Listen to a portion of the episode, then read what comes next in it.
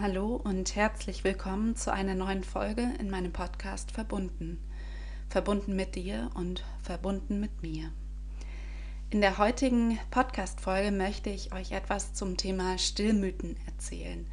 Ich gehe in der Folge auf sieben Stillmythen ein, also sieben Aussagen, die man oft so hört, ähm, gerade von Großeltern, von ähm, Schwiegereltern, aber auch von den eigenen Eltern und möchte dem einfach so ein bisschen auf den Grund gehen, was ist denn da dran, was ist da nicht dran.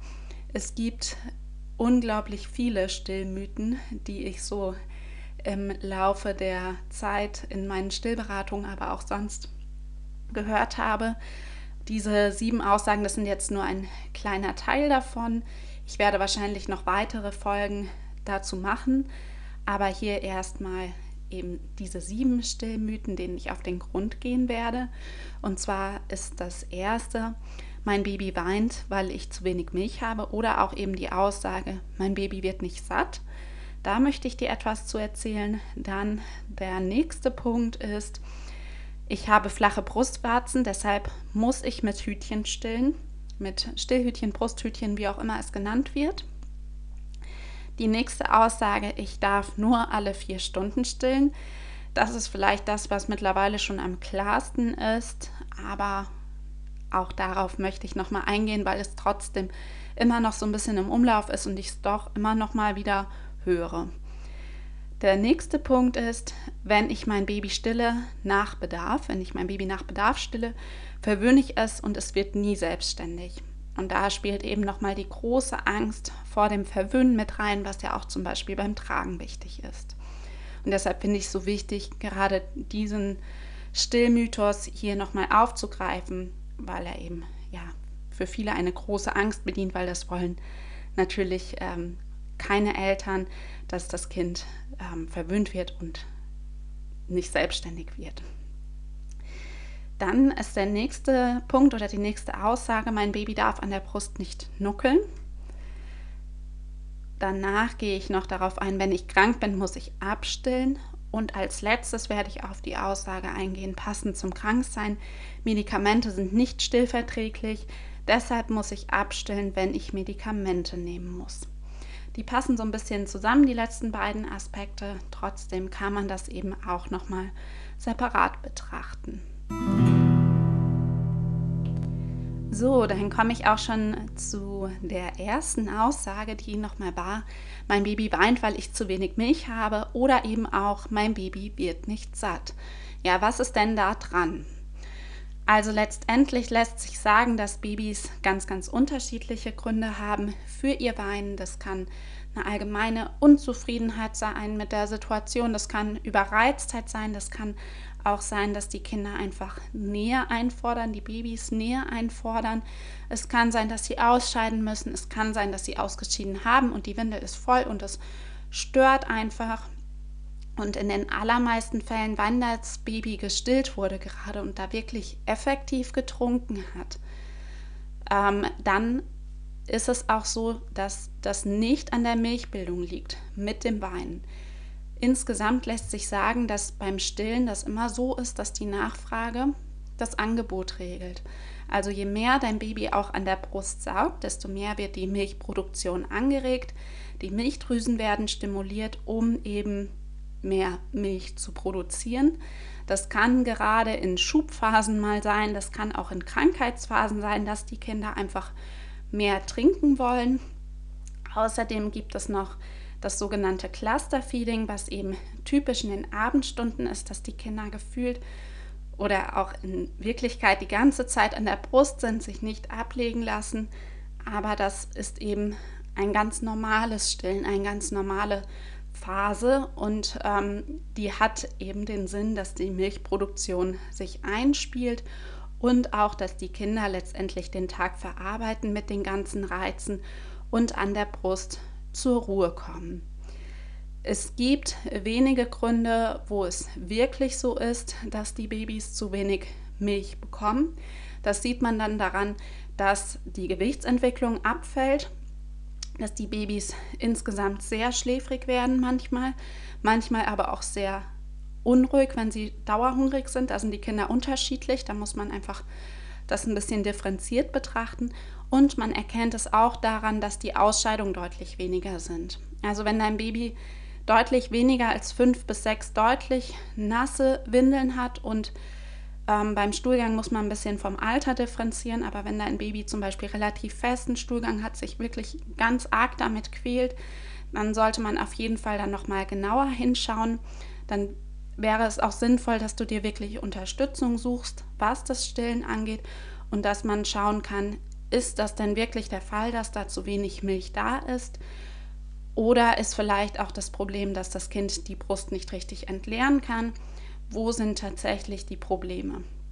Aber in den allermeisten Fällen ist es eben nicht der Fall, dass die Mamas zu wenig Milch haben. Gerade in den Abendstunden sind viele Babys eben unruhig und nicht jedes Weinen bedeutet gleich Hunger. Dann komme ich auch schon zur nächsten Aussage und zwar ist das, ich habe flache Brustwarzen, deshalb muss ich mit Hütchen stillen. Auch diese Aussage ist letztendlich falsch, denn eigentlich saugen die Kinder eben aus der Brust, aus dem Warzenhof mit Brustwarze zusammen und nicht rein aus der Brustwarze. Es lässt sich sagen, dass das Stillen bei flachen Schlupf- oder Hohlwarzen für die Babys etwas anstrengender sein kann. Es erfordert auf jeden Fall etwas mehr Übung, auch für die Mama im Handling übrigens. Aber es ist eben nicht zwangsläufig so, dass ein Hütchen benötigt wird, auch nicht in den ersten Tagen oder Wochen. Die Babys können von Anfang an lernen, an flachen Brustwarzen, an Hohl- oder Schlupfwarzen zu saugen, wenn genügend Unterstützung da ist, wenn die Mama sich kompetent aufgehoben fühlt und ähm, wenn man sich da wirklich Zeit nimmt und da geduldig ist. Das Hütchen ist eben oft eine schnelle Lösung, weil eben auch oft Personalmangel im Krankenhaus da ist und das dann letztendlich einfacher zu handeln ist mit dem Hütchen, weil das Hütchen gibt einen sehr starken Reiz in den Mund des Kindes, was das Saugen dann reflexartig auslöst. Aber es ist tatsächlich sinnvoller, direkt zu schauen, dass das Kind ohne das Hütchen zu saugen lernt, weil das Hütchen auch Nachteile mit sich bringt, dass oft die Mütter dann versuchen, das später abzugewöhnen, was dann aber eben nicht immer so ganz leicht ist. Sinnvoller wäre es von Anfang an zu gucken, vielleicht auch schon in der Schwangerschaft zu gucken, wenn du weißt, du hast flache Brustwarzen, was kann ich denn tun, wie kann ich das beim Stillen handeln, dass du wirklich auch schon sicher und mit viel Wissen an die Stillzeit rangehst. In ganz wenigen Ausnahmefällen ist ein Hütchen sinnvoll, aber das ist eher nicht ausschließlich bei flachen Brustwarzen der Fall. Das kann manchmal die Kombination sein, zum Beispiel aus flachen Brustwarzen bei der Mutter und einem kurzen Zungenband beim Kind, dass das dann einfach nicht gut zusammen funktioniert.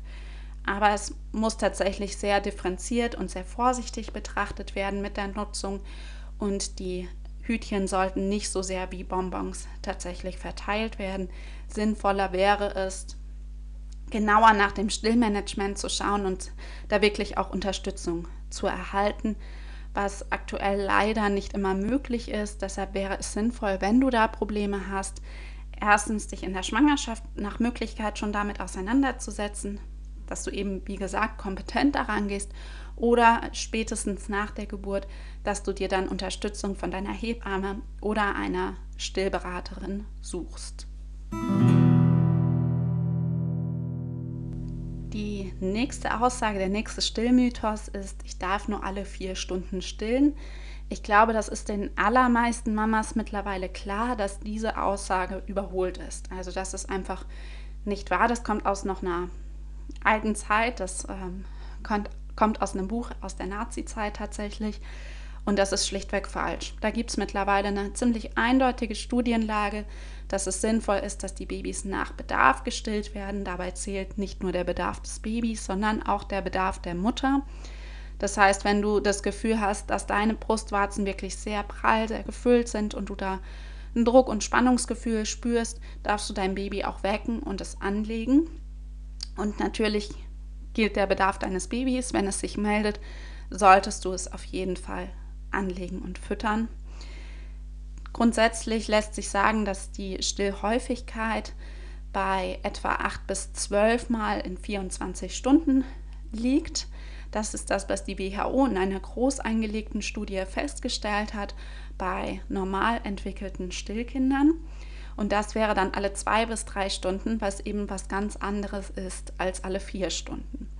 Wenn man versucht, alle vier Stunden nur anzulegen, ist es eben so, dass die Kinder vorher schon hungrig sind, weil die Muttermilch wird relativ schnell verdaut. Der Magen der Babys ist noch sehr, sehr klein. Und dann weinen sie sehr viel.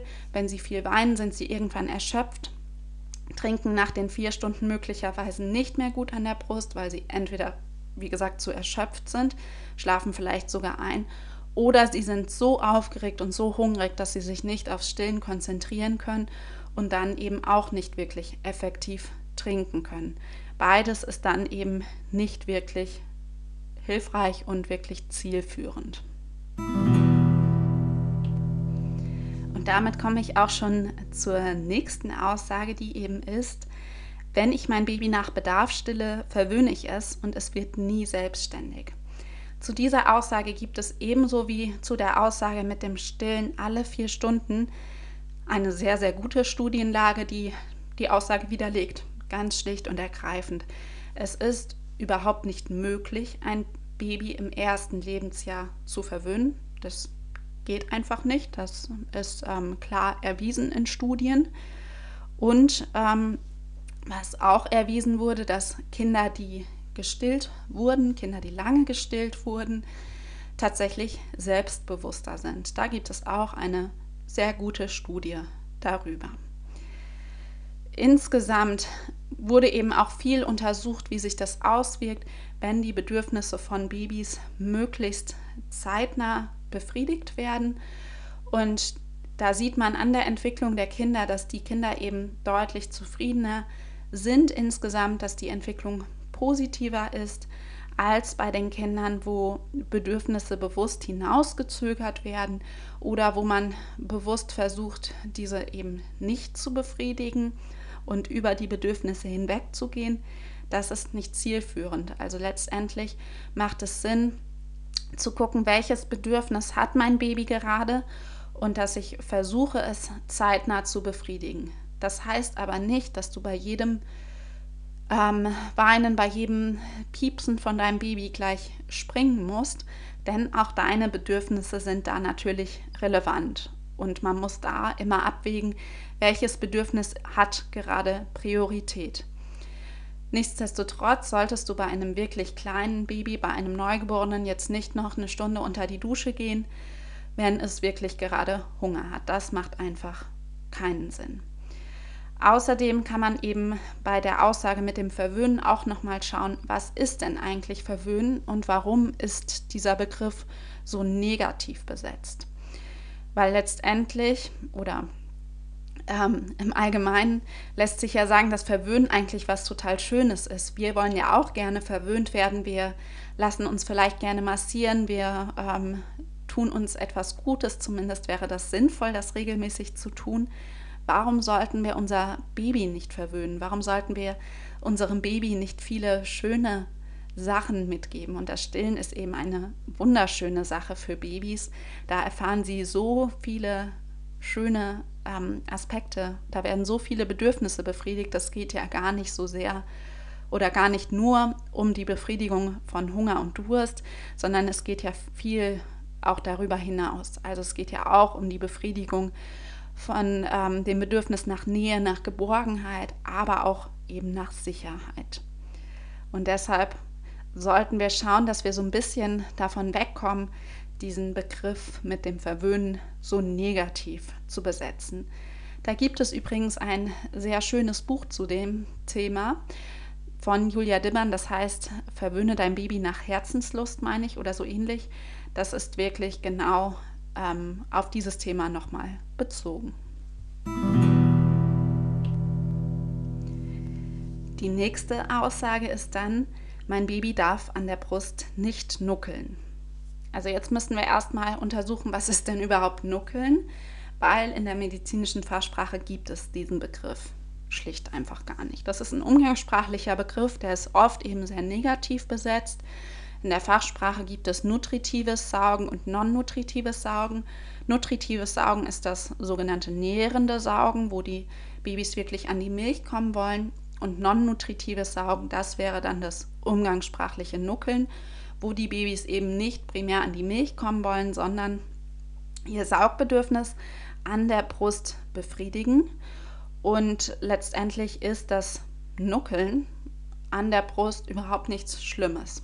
Es ist sinnvoll, dass die Babys ihr Saugbedürfnis vollständig an der Brust befriedigen, wenn das irgendwie möglich ist, weil die Babys dadurch kein anderes Saugmuster entwickeln. Wenn man jetzt zum Beispiel statt des Nuckelns an der Brust einen Schnuller einführen würde, um das Saugbedürfnis der Kinder zu befriedigen, besteht immer die Gefahr, dass ähm, letztendlich eine Saugverwirrung entsteht. Die Chancen, dass oder das Risiko, dass eine Saugverwirrung entsteht, ist ein bisschen geringer, wenn sich das Stillen nach sechs bis acht Wochen schon etabliert hat, wenn das insgesamt gut läuft. Aber letztendlich kann immer eine Saugverwirrung entstehen. Und man muss einfach schauen, möchte ich dieses Risiko eingehen? Und wenn ja, sollte man dann aber, falls Probleme auftauchen, wirklich zeitnah auch gegenzusteuern, wenn das Stillen aufrechterhalten werden soll. Oder man muss dann eben gucken, was kann in der konkreten Situation getan werden. Letztendlich ist es aber so, dass die Brust das Original ist und der Schnuller ist dann nur der Ersatz. Und Kinder dürfen an der Brust saugen, auch wenn sie jetzt nicht gerade Hunger haben, um eben auch andere Bedürfnisse zu befriedigen, was ich zu der vorherigen Aussage ja auch schon kurz erklärt habe. Und das ist eben sinnvoll, auch in Schubphasen, wenn die Kinder eigentlich nur an der Brust nuckeln, in Anführungszeichen, dass sie dadurch eben auch nochmal die Milchproduktion anregen können, um da den zusätzlichen Bedarf abzudecken. Insgesamt lässt sich aber auch sagen, dass die Kinder relativ schnell lernen, verschiedene Saugmuster anzuwenden. Am Anfang sind sie vielleicht noch frustriert, wenn sie eigentlich nur ein bisschen saugen wollen, aber keine Milch haben wollen und dann kommt doch die Milch. Später können sie dann aber tatsächlich auch so saugen, dass keine Milch kommt. Wenn du als Mama jetzt nicht wirklich richtig viel zu viel Milch hast, dann kann man aber wirklich da auch gegensteuern. Das ist nicht so das Riesenproblem, da gibt es verschiedene Möglichkeiten für. Aber dein Baby darf eben so viel es möchte, so viel es für dich in Ordnung ist, an deiner Brust saugen. Wenn du Schmerzen dabei hast, solltest du auf jeden Fall schauen oder schauen lassen, wo denn mögliche Probleme sind, weil Schmerzen sind auch beim non-nutritiven Saugen, also beim Nuckeln, eben nicht normal. Schmerzen sollten nicht auf Dauer da sein. Dann sollte man wirklich mal nach der Ursache schauen und diese eben dann auch beheben. In den letzten beiden Aussagen geht es noch ein bisschen um das Thema Kranksein und Medikamente.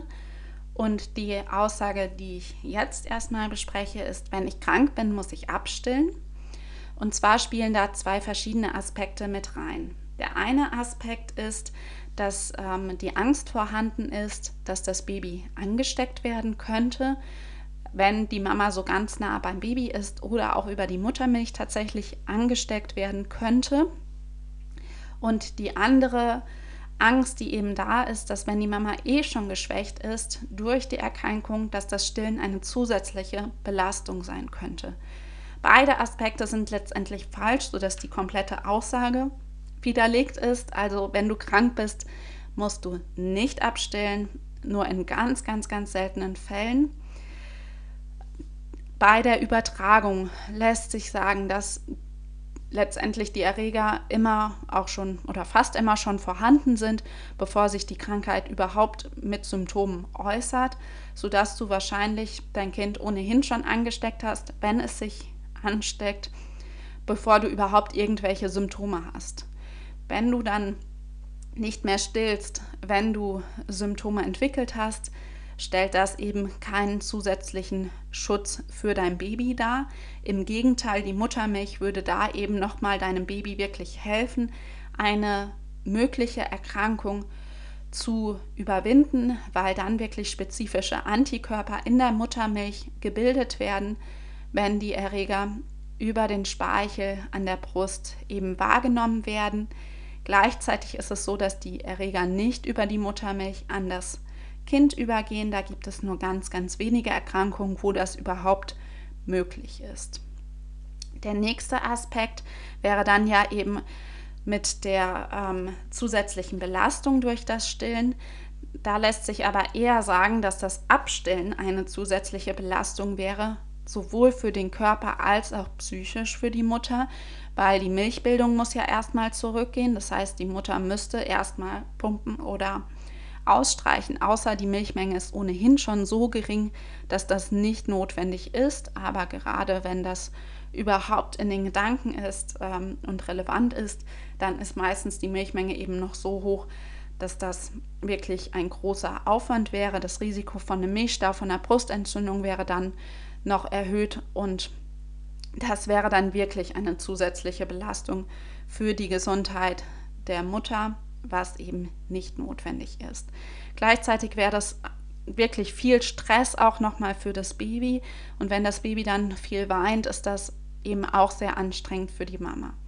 Es wäre sinnvoll, in einer akuten Erkrankungsphase sich wirklich Unterstützung zu suchen, zu schauen, kann der Partner, die Partnerin zu Hause bleiben, kann die Mama nach, ähm, nach Hause kommen und wirklich auch helfen oder Schwiegereltern oder eine Freundin oder irgendwer, dass du wirklich einfach Unterstützung hast, wenn du krank bist mit deinem Baby. Das ist in Corona-Phasen natürlich alles nicht ganz so einfach, aber es wäre sinnvoller, dir Unterstützung zu suchen, wenn es notwendig ist und da auch nicht zu lange zu zögern, als abzustellen. Das bedeutet eben in den meisten Fällen viel mehr Stress als Nutzen. Und nun komme ich auch schon zur letzten Aussage, die die Medikamente betrifft. Und zwar ist das, Medikamente sind nicht stillverträglich, deshalb muss ich abstellen, wenn ich Medikamente nehmen muss. Bei den Medikamenten ist es so, dass fast immer eine stillfreundliche Möglichkeit vorhanden ist, dass es ähm, eben fast immer möglich ist, auch eine Erkrankung zu behandeln, medikamentös zu behandeln und nicht nur homöopathisch oder wie auch immer. Ähm, wenn du da wirklich eine Notwendigkeit hast und es ist da kein Bedarf abzustillen, bei den meisten Medikamenten steht es in der Packungsbeilage, dass sie in der Stillzeit nicht genommen werden dürfen. Das ist ein großes Problem, hat aber den einfachen Hintergrund, dass es keine Studien zu den Medikamenten mit Schwangeren und Stillenden gibt, was ja auch verständlich ist, weil es keine Versuchsobjekte sind.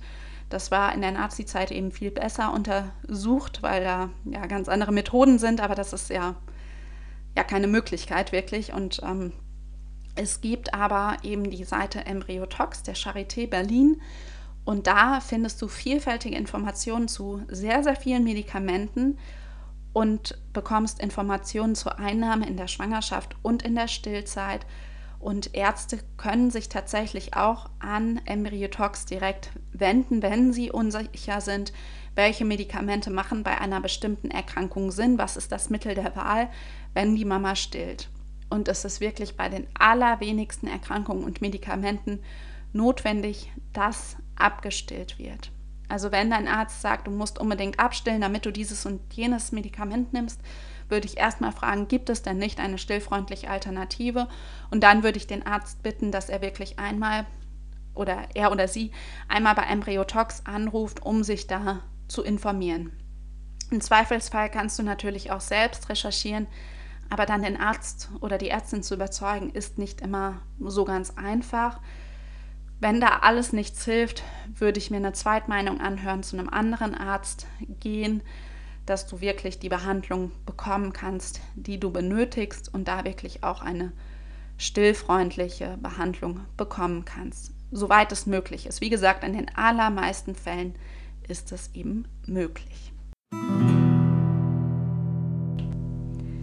Nun sind wir auch schon wieder am Ende dieser Podcast-Folge dieser ersten Podcast-Folge zu Stillmythen angekommen. Ich bin hier auf sieben verschiedene Stillmythen eingegangen. Einige hängen auch miteinander zusammen. Ich hoffe, ich konnte dir deutlich machen, was da denn dran ist, beziehungsweise was da denn nicht dran ist und warum das denn auch so ist. Wenn noch irgendetwas unklar geblieben ist, sag mir gerne Bescheid.